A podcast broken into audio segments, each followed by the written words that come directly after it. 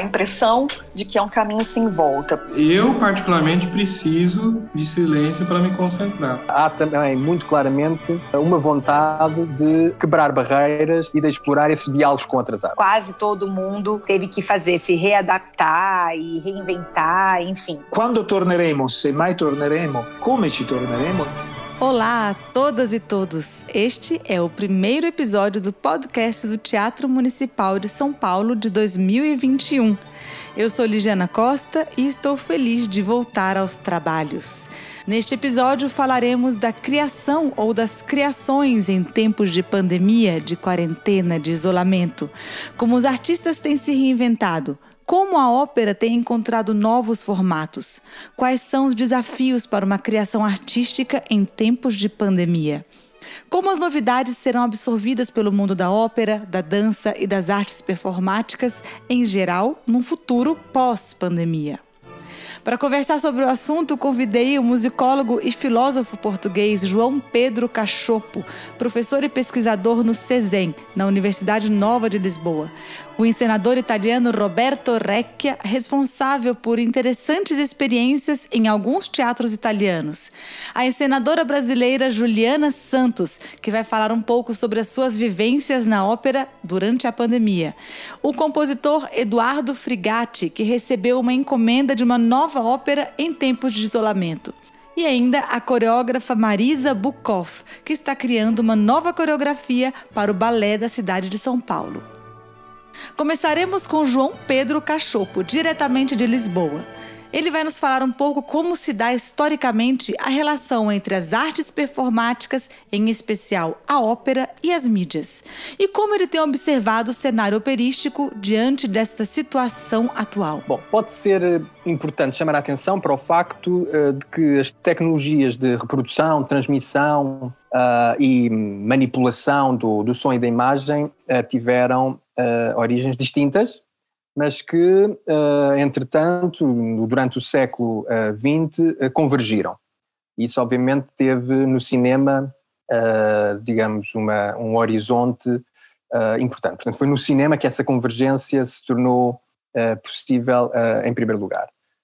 Obviamente, isso foi, isso transformou completamente a história das outras artes, nomeadamente das artes visuais, da música e da ópera. E da ópera, muito particularmente por ser uma arte com uma dimensão visual, mas também com uma dimensão musical, portanto, uma, uma arte em que convergem diferentes, diferentes artes. Naturalmente, estas, estas novas tecnologias transformaram não apenas o modo como passou a ser possível experienciar ópera, tornou-se possível uh, gravar produções uh, cênicas de ópera, tornou-se possível fazer filmes uh, de óperas pré-existentes, transformou também o modo de pensar o, o próprio espetáculo operático. Uh, e aqui penso não apenas em filmes ópera originais, ou seja, óperas que foram pensadas uh, de raiz para serem representadas diante de uma câmara, para serem gravadas e depois distribuídas enquanto filmes. Penso também em espetáculos operáticos que cada vez mais têm uma dimensão uh, intermediática em que o vídeo ocupa também um papel muito, muito importante. Portanto, saltando muito rapidamente para o momento contemporâneo, para o momento que estamos a viver no, no, no seguimento desta pandemia, eu diria que uh, o que se está a passar de mais interessante desde que a pandemia, digamos, acometeu a, uh, o, o, planeta, não tem tanto que ver com esta duplicação do espetáculo ao vivo por uh, plataformas de streaming, tem sobretudo que ver com novas tentativas que têm sido uh, tentadas um pouco por todo o mundo de um, ehm, contornar os problemas uh, causados pelas restrições da pandemia, nomeadamente relacionadas com a necessidade de um certo distanciamento físico, de uma forma que vai para além da solução fácil de simplesmente passar para o online. Portanto, tem surgido uma série de projetos, nomeadamente no campo da ópera.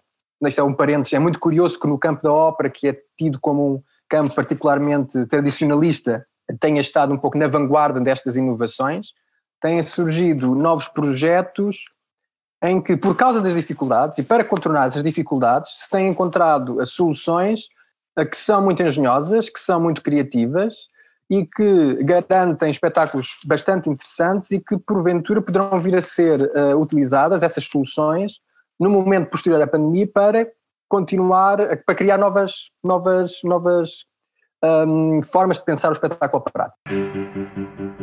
Corri, guarda, un allarme alla televisione.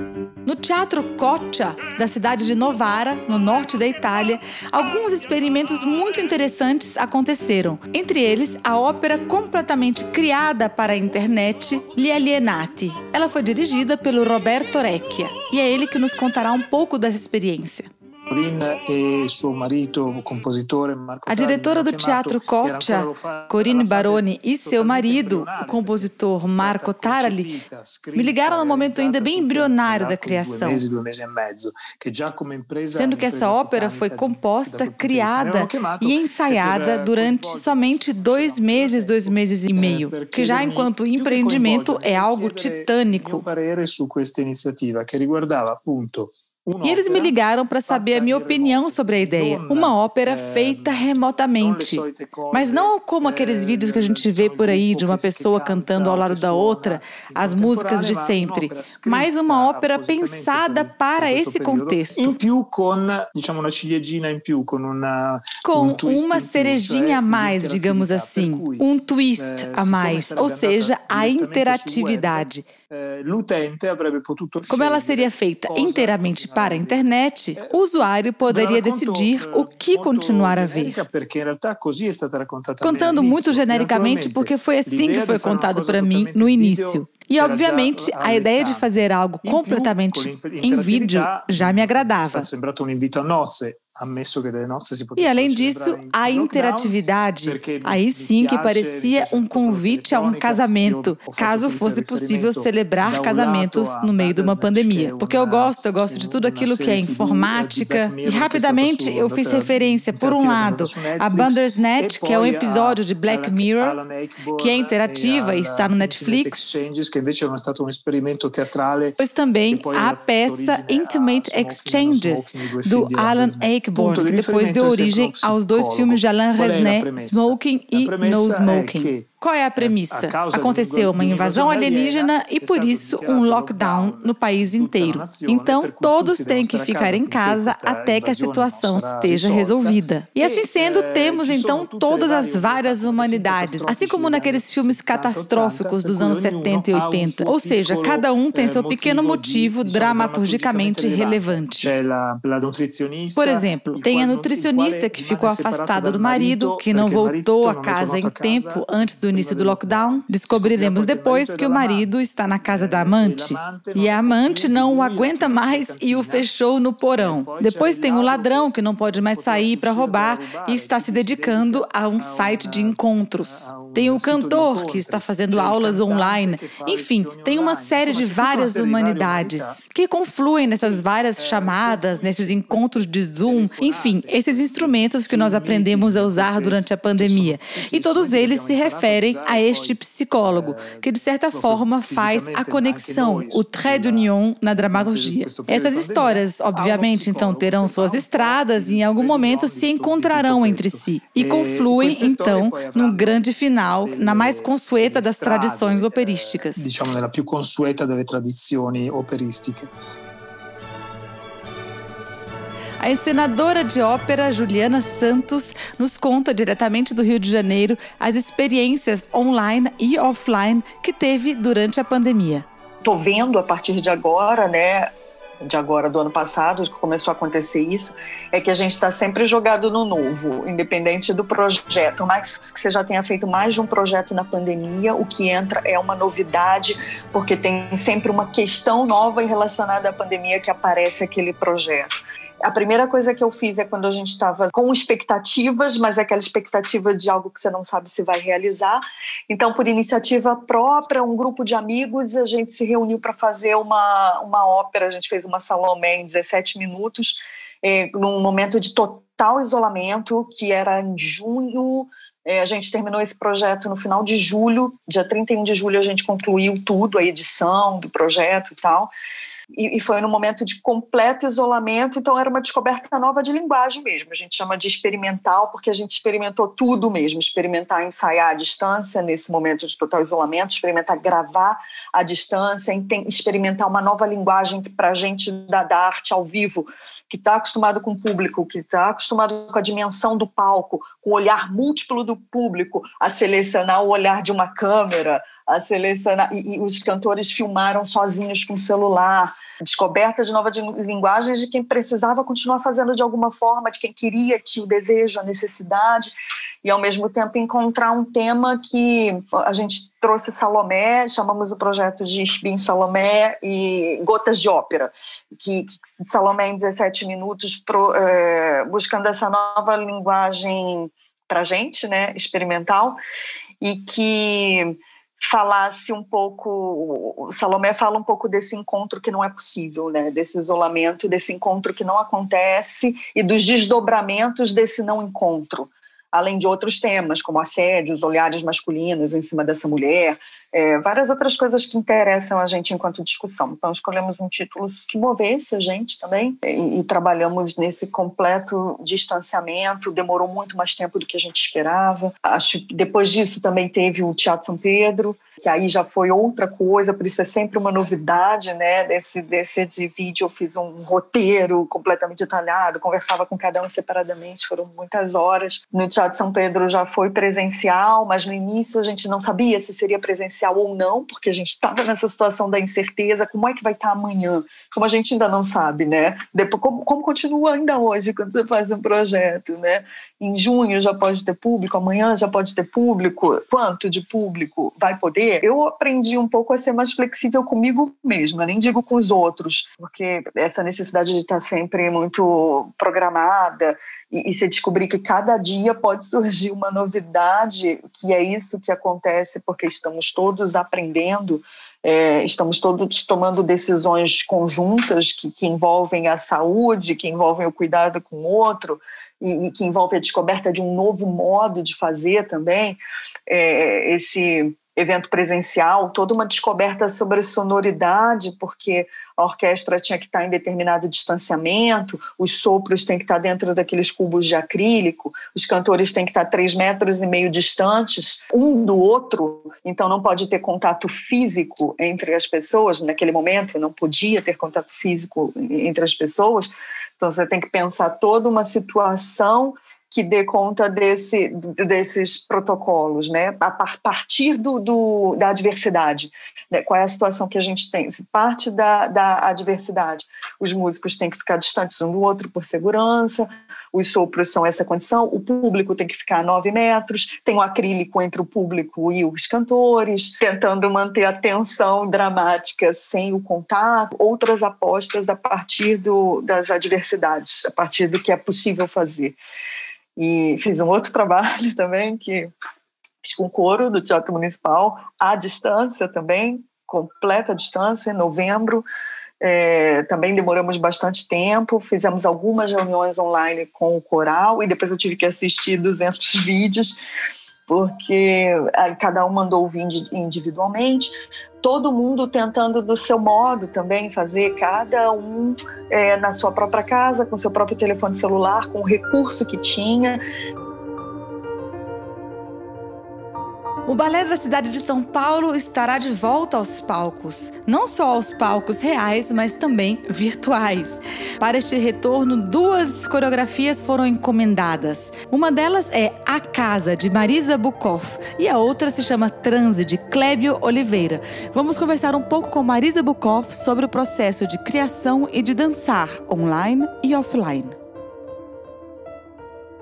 Na verdade, assim, é, esse convite para coreografar para o balé foi, né, foi em novembro e eu não tinha uma ideia, não tinha um tema, enfim, né? É, e a partir deste convite que eu fui me inspirar para fazer algo. E não teve como sair, fugir de, da, né, naquele momento que a gente estava vivenciando, fazendo as aulas online, os trabalhos online apenas. Então, ficamos meses, oito, nove meses em casa, trabalhando num lugar limitado, adaptando a nossa rotina dentro de casa, então, com um piso que não era adequado. Enfim, todo esse, né, o que quase todo mundo teve que fazer, se readaptar e reinventar, enfim.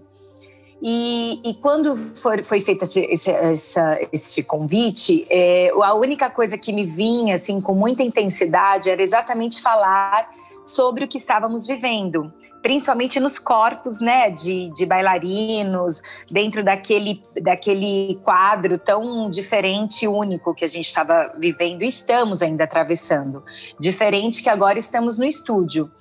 Então, eu quis fazer esse trabalho falando não só da limitação que a gente viveu em casa, mas de todo o conflito emocional, de todas as perdas, de, de ressignificar muita coisa, é, e também tentando. Eu acho que só o fato da gente voltar com todo aquele protocolo de segurança, com todas as restrições, mesmo para o espetáculo, por exemplo, não podemos ter cenário, não podemos ter coxia, é, nem rotunda. Então, assim, isso já seria uma questão né, para coreografar. Isso já é um, muita coisa para se pensar. Mas eu acho que, é, potencialmente, assim, falando, eu acho que esse momento não dá para desperdiçar, sabe? Como, como experiência, como vivência. Eu acho que os nossos corpos e nossa alma e nossa, né, nossa vida, nossa rotina, ela está sendo muito influenciada com tudo isso e ainda vamos sentir esse reflexo acho que bem lá na frente, né? Eu acho que nós estamos tentando entender, perceber isso que a gente está vivendo. Então, foi um processo muito diferente, além do desafio de criar com todas essas questões. Os bailarinos eles costumam se tocar muito, existe muito toque, a gente conhece o outro ali pelo cheiro, né? Pelo é, é, é muito sensorial, mas a gente tem muito essa intimidade com os corpos. Então, assim, é, uma questão é voltar sem se tocar, voltar com a máscara, que ela também limita não só a respiração, é, assim, o, né, o fôlego, você está é, tá acostumado com um certo né, ritmo de respirar ou de troca de ar. É, nós temos a limitação de tempo dentro do estúdio. Então, por exemplo, a gente trabalha durante uma hora e tem que sair durante, deixar 20 minutos para as gotículas, as partículas descerem, né? E, e ter a higienização de um todo. É, eu uso alguns elementos cênicos que eu tenho que usar, por exemplo, quando um bailarino segura aquele objeto ou ele senta num, num, certo, né, numa cadeira, eu não posso deixar outro bailarino tocar nem usar aquele espaço. Então, acho que tudo é muito tem que ser muito né, pensado e ao mesmo tempo é essa a proposta do trabalho também é exatamente usar tudo isso todas essas dificuldades todas essas incertezas né? Para a gente não tem como é, negar é, essa ausência no estúdio e esse retorno não só no estúdio no palco também né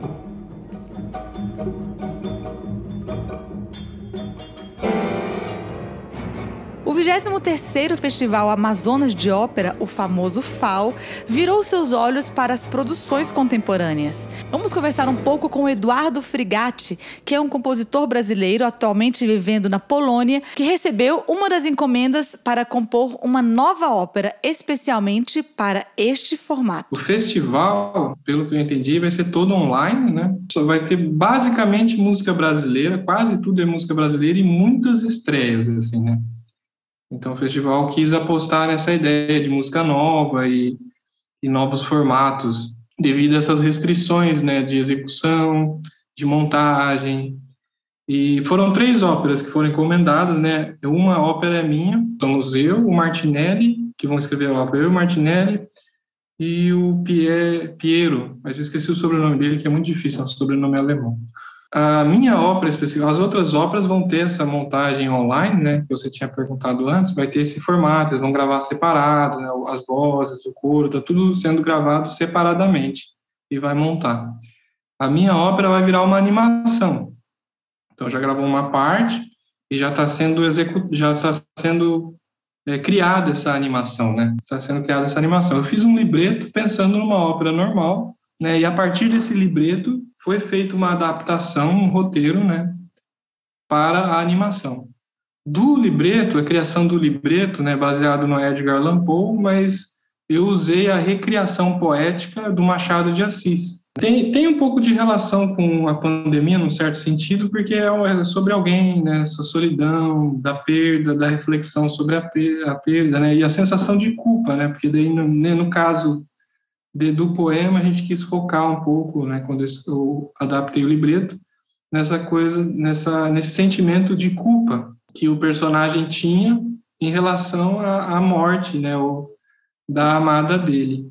E daí eu fiz um, cruzei um pouco o texto com o texto da Eneida, né, que tem a relação entre Dido e Enéas, que ele tem essa coisa do destino dele, que ele tem que ir lá fundar Roma, ele abandona Dido e Dido se mata. Então isso está também dentro do libreto, assim, né, cruzando. Me parece que, de alguma forma, a situação atual abriu os ouvidos do público e dos curadores também a novos compositores e a novos formatos de ópera. Você concorda, Eduardo? Eu tenho uma impressão semelhante, né, de que se buscou novas obras para poder resolver essa questão do formato. Essa é a impressão que eu tenho, porque já havia, uma vez que você precisa fazer a live, gravar para transmitir, tudo bem, interessante ver o músico tocando, mas já existem muitas gravações de obras importantes. Então, esse é um fato. O outro fato é que existe uma, uma limitação do número de músicos que podem estar no público. Então, por exemplo, na minha peça, na peça da Paulina, na peça do pessoal que eu consegui conversar um pouco e trocar algumas ideias, que estão se inscrevendo para esse festival especificamente, tem um número restrito de músicos que você pode ter no palco, tem um número restrito de cantores, então, por conta da questão da pandemia. Então, é difícil, às vezes, fazer a os clássicos. E talvez por isso né, tenha se for, forçado um pouco as casas a, a buscarem. Né? A, a, minha impressão é que é um pouco tarde até, porque a, a música contemporânea é muito ampla do ponto de vista de possibilidades sonoras, né? então você tem desde o minimalismo até o, o, o saturismo, uma coisa assim, que é uma música de barulho, noise, né? Então, você tem um leque muito amplo de possibilidades e, a meu ver, né, não só assim, não porque eu sou compositor, mas a meu ver o que a gente faz hoje muitas vezes dialoga melhor com as pessoas de hoje, não negando a tradição. A tradição é importante, ela nos localiza, as raízes é que nos dão a, a, de certa maneira nossa identidade e algum norte. Mas aquilo que a gente produz hoje é tão importante quanto, então a gente tem que ouvir mais, né? Humberto Eco, em seu livro Apocalípticos e Integrados, no qual ele discute a cultura de massa, faz uma análise de dois grupos, os apocalípticos e os integrados. Os integrados seriam aqueles que enxergam na cultura de massa uma perspectiva de avanço e integração com a dita alta cultura, com a renovação da cultura e de suas práticas. No extremo oposto, os apocalípticos são aqueles que veem na cultura de massa um instrumento de manipulação e autoritarismo. Usando essas ideias, esses conceitos e, como ele próprio diz, torcendo os sentidos, João Pedro Cachopo nos fala dos integrados e dos apocalípticos em tempos atuais. Essa é uma ótima pergunta. Ah, este livro do, ah, do Humberto Eco, Apocalípticos e Integrados, é um clássico da, da crítica da cultura e da filosofia, no qual Humberto Eco, de alguma forma, traça, mapeia um debate entre uh, os críticos apocalípticos da cultura de massas e aqueles que se deixam de alguma forma uh, integrar nessa cultura uh, de massa.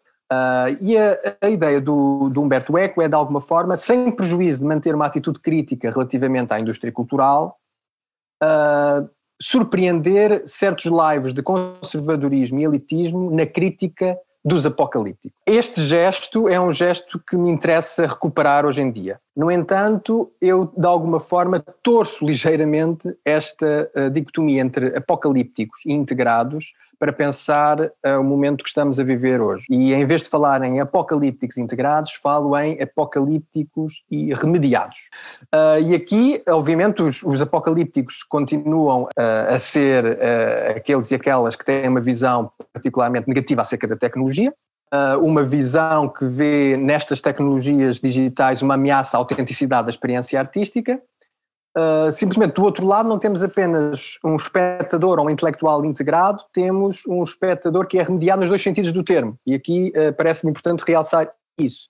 Ou seja, que, que fala em remediados em remediação não apenas no sentido técnico uh, do termo, um sentido que é comum nos estudos de mídia, nos termos do qual remediação corresponde à representação de um médium noutro médium, mas também num outro sentido mais corriqueiro, mais do dia a dia, uh, relativamente à, à, tentativa, que tem que ver com esta ideia de ser remediado no sentido de encontrar uma solução alternativa.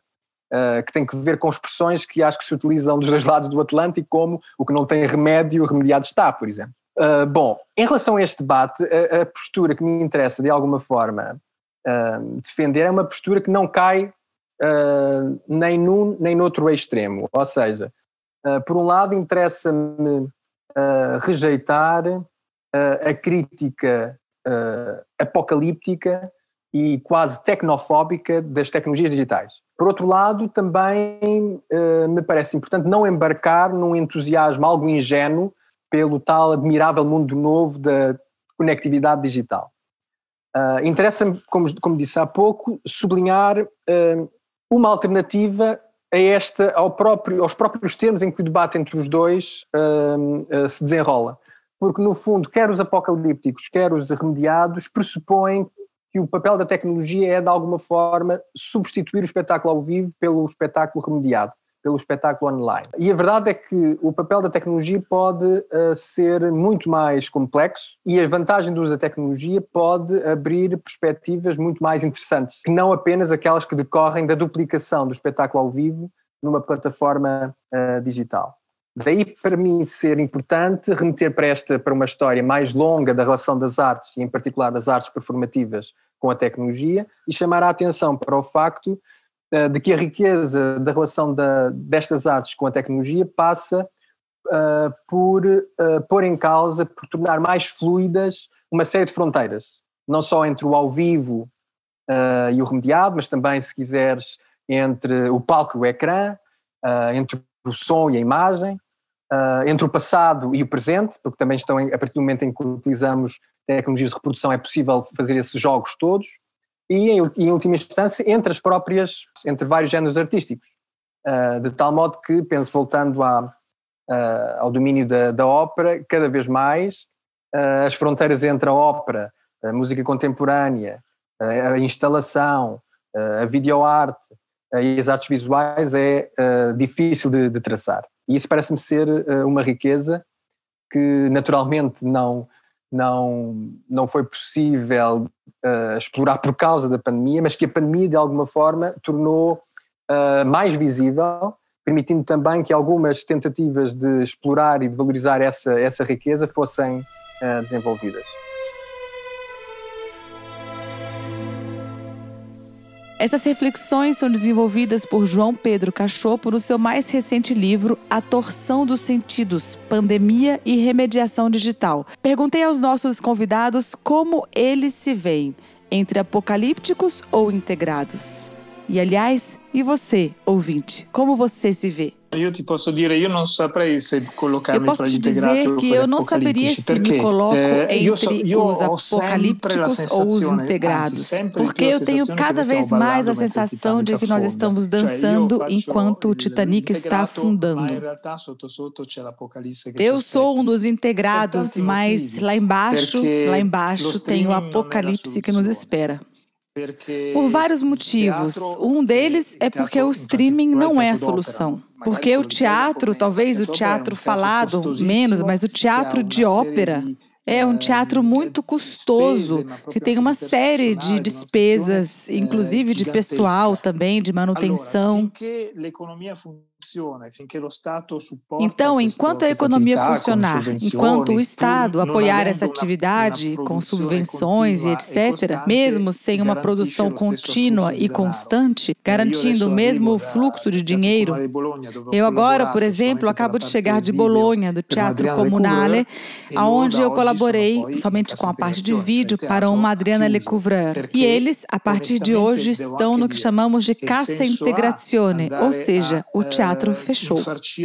Porque eu também devo ser honesto, que sentido tem ir encher a internet de streaming, que nesse momento se tornaram a única possibilidade de ir aos palcos. E sobre isso não há dúvidas, mas que perdem o significado a partir do momento que o público não pode estar ali. Há um problema de linguagem, há um problema de relação direta entre o espectador e o palco. Eu tenho a, a impressão Juliana Santos. De que é um caminho sem volta, porque a gente já caminhava para isso mesmo antes da pandemia, né? Alguns teatros pelo mundo, Metropolita, Filarmônica de Berlim, já estavam produzindo conteúdo digital, porque tem uma demanda de conteúdo digital, tem um mundo que vem se modificando, né? E aí é a seleção natural de quem fica são aqueles que se adaptam de, de alguma forma, né? Tem algumas forças que que a gente não consegue se impor ou se sobrepor a elas, mas é, entender o, o modo de lidar com essas forças. E isso é uma situação, é um fato para mim é um fato e é um fato que veio para ficar e que quem não estava preparado teve que correr atrás aí, né? A gente foi atropelado por essa situação Alguns já estavam preparados e talvez tenham lidado melhor com essa, com essa história toda, né? já estavam acostumados com os recursos, já estavam se preparando não para a pandemia, mas para esse tipo de diálogo, que é, um, que é uma demanda que vem surgindo, e, e acho mesmo que veio para ficar, e, e a gente começa a pensar em formas de lidar com isso. Não acho que substitui a outra, uma coisa não substitui a outra, por exemplo, nessa Salomé, teve muita gente que nunca tinha assistido ópera, por exemplo, e assistiu 17 minutos e ficou interessado em ver a ópera inteira, por exemplo, sabe? E muitos teatros vêm conversando e discutindo também sobre isso, sobre é, que o diálogo tem aumentado, né, com, com, com, com esse acesso da, das pessoas direto às casas de ópera, às casas de espetáculo, onde você tem uma participação maior na opinião, você é espectador, onde você chega ali e coloca e a sua opinião é, deve ser considerada num diálogo direto com as instituições, uma aproximação e, e, alguns teatros se sentem mais próximos mesmo do seu público com essa abertura que a tecnologia proporcionou. Há tanto tempo que uh, se diz que a ópera está ameaçada que já ninguém propriamente acredita que seja esse o caso. Uh, o que me parece que, que acontece hoje é que a pandemia tornou claro como, como uh, a ópera tem uma capacidade de se metamorfosear uh, de se renovar uh, e que essa renovação passa uh, muitas vezes, muito frequentemente, por, essa, por esse diálogo com outras artes. Claro que essa, é, a possibilidade desse diálogo está inscrito no ADN da ópera, na medida em que é uma arte intermedial por excelência.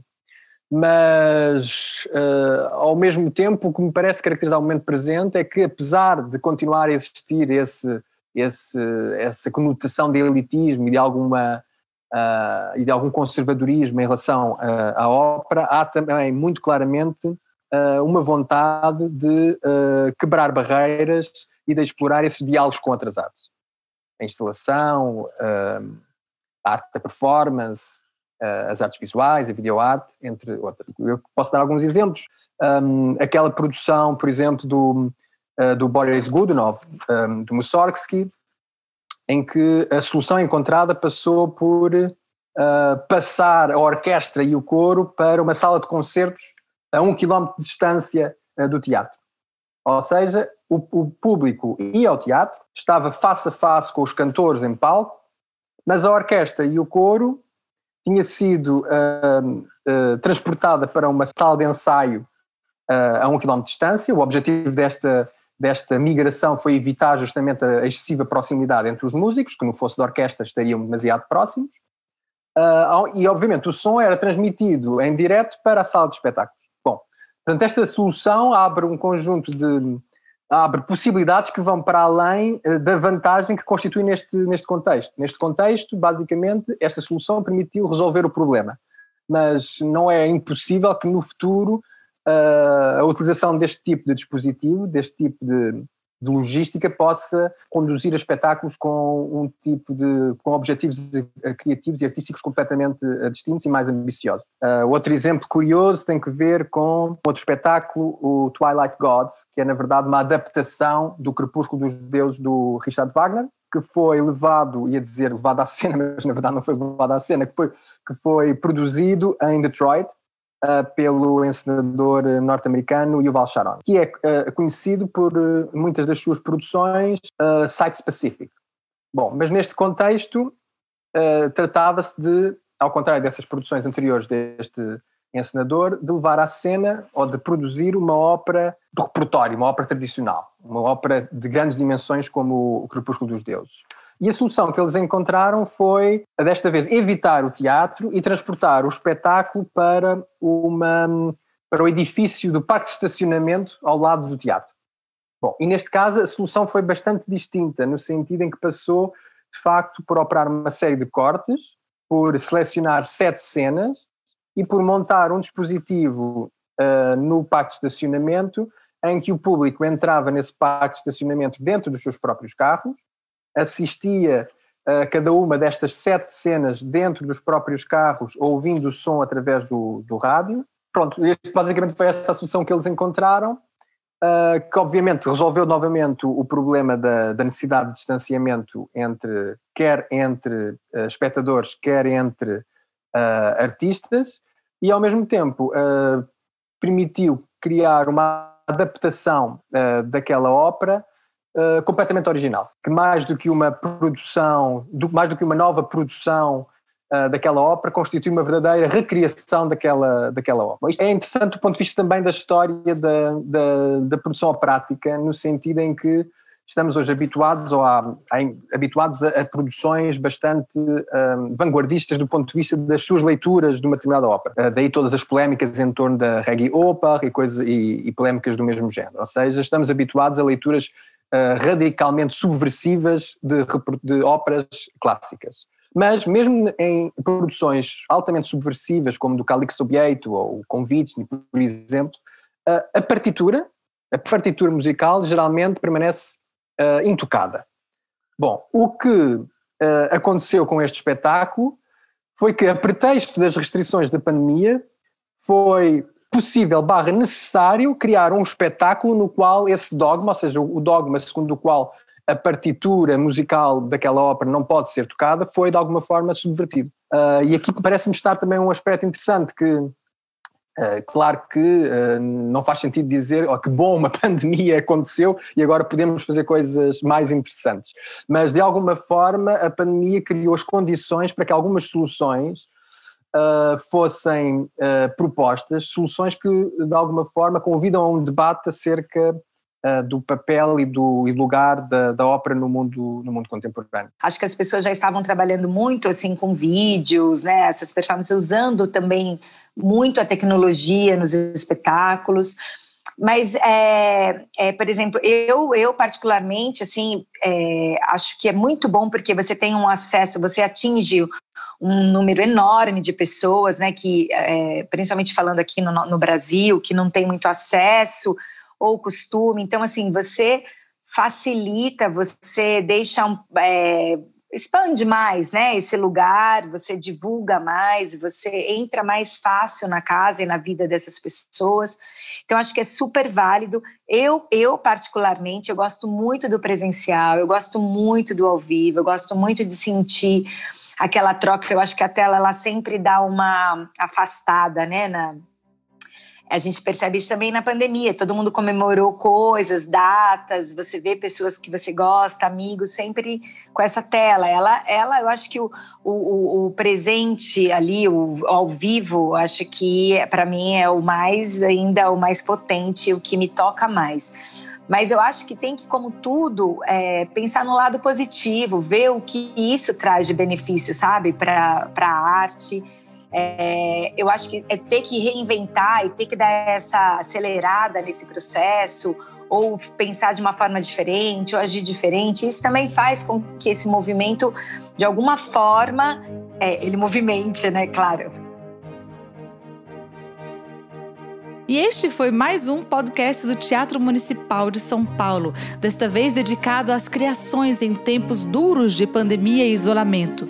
O podcast do Teatro Municipal de São Paulo é uma realização da Santa Marcelina Cultura, da Fundação Teatro Municipal e da Secretaria Municipal de Cultura. São Paulo, capital da cultura.